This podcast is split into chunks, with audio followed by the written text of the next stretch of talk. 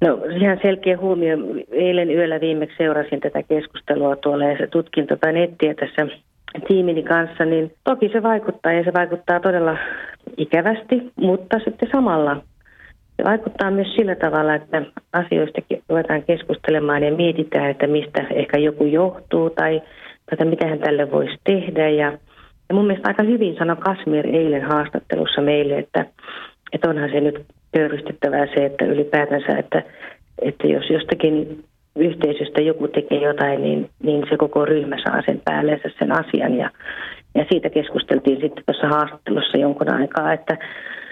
kyllä mun mielestä tässä usein tässä keskustelussa menee niin kuin nämä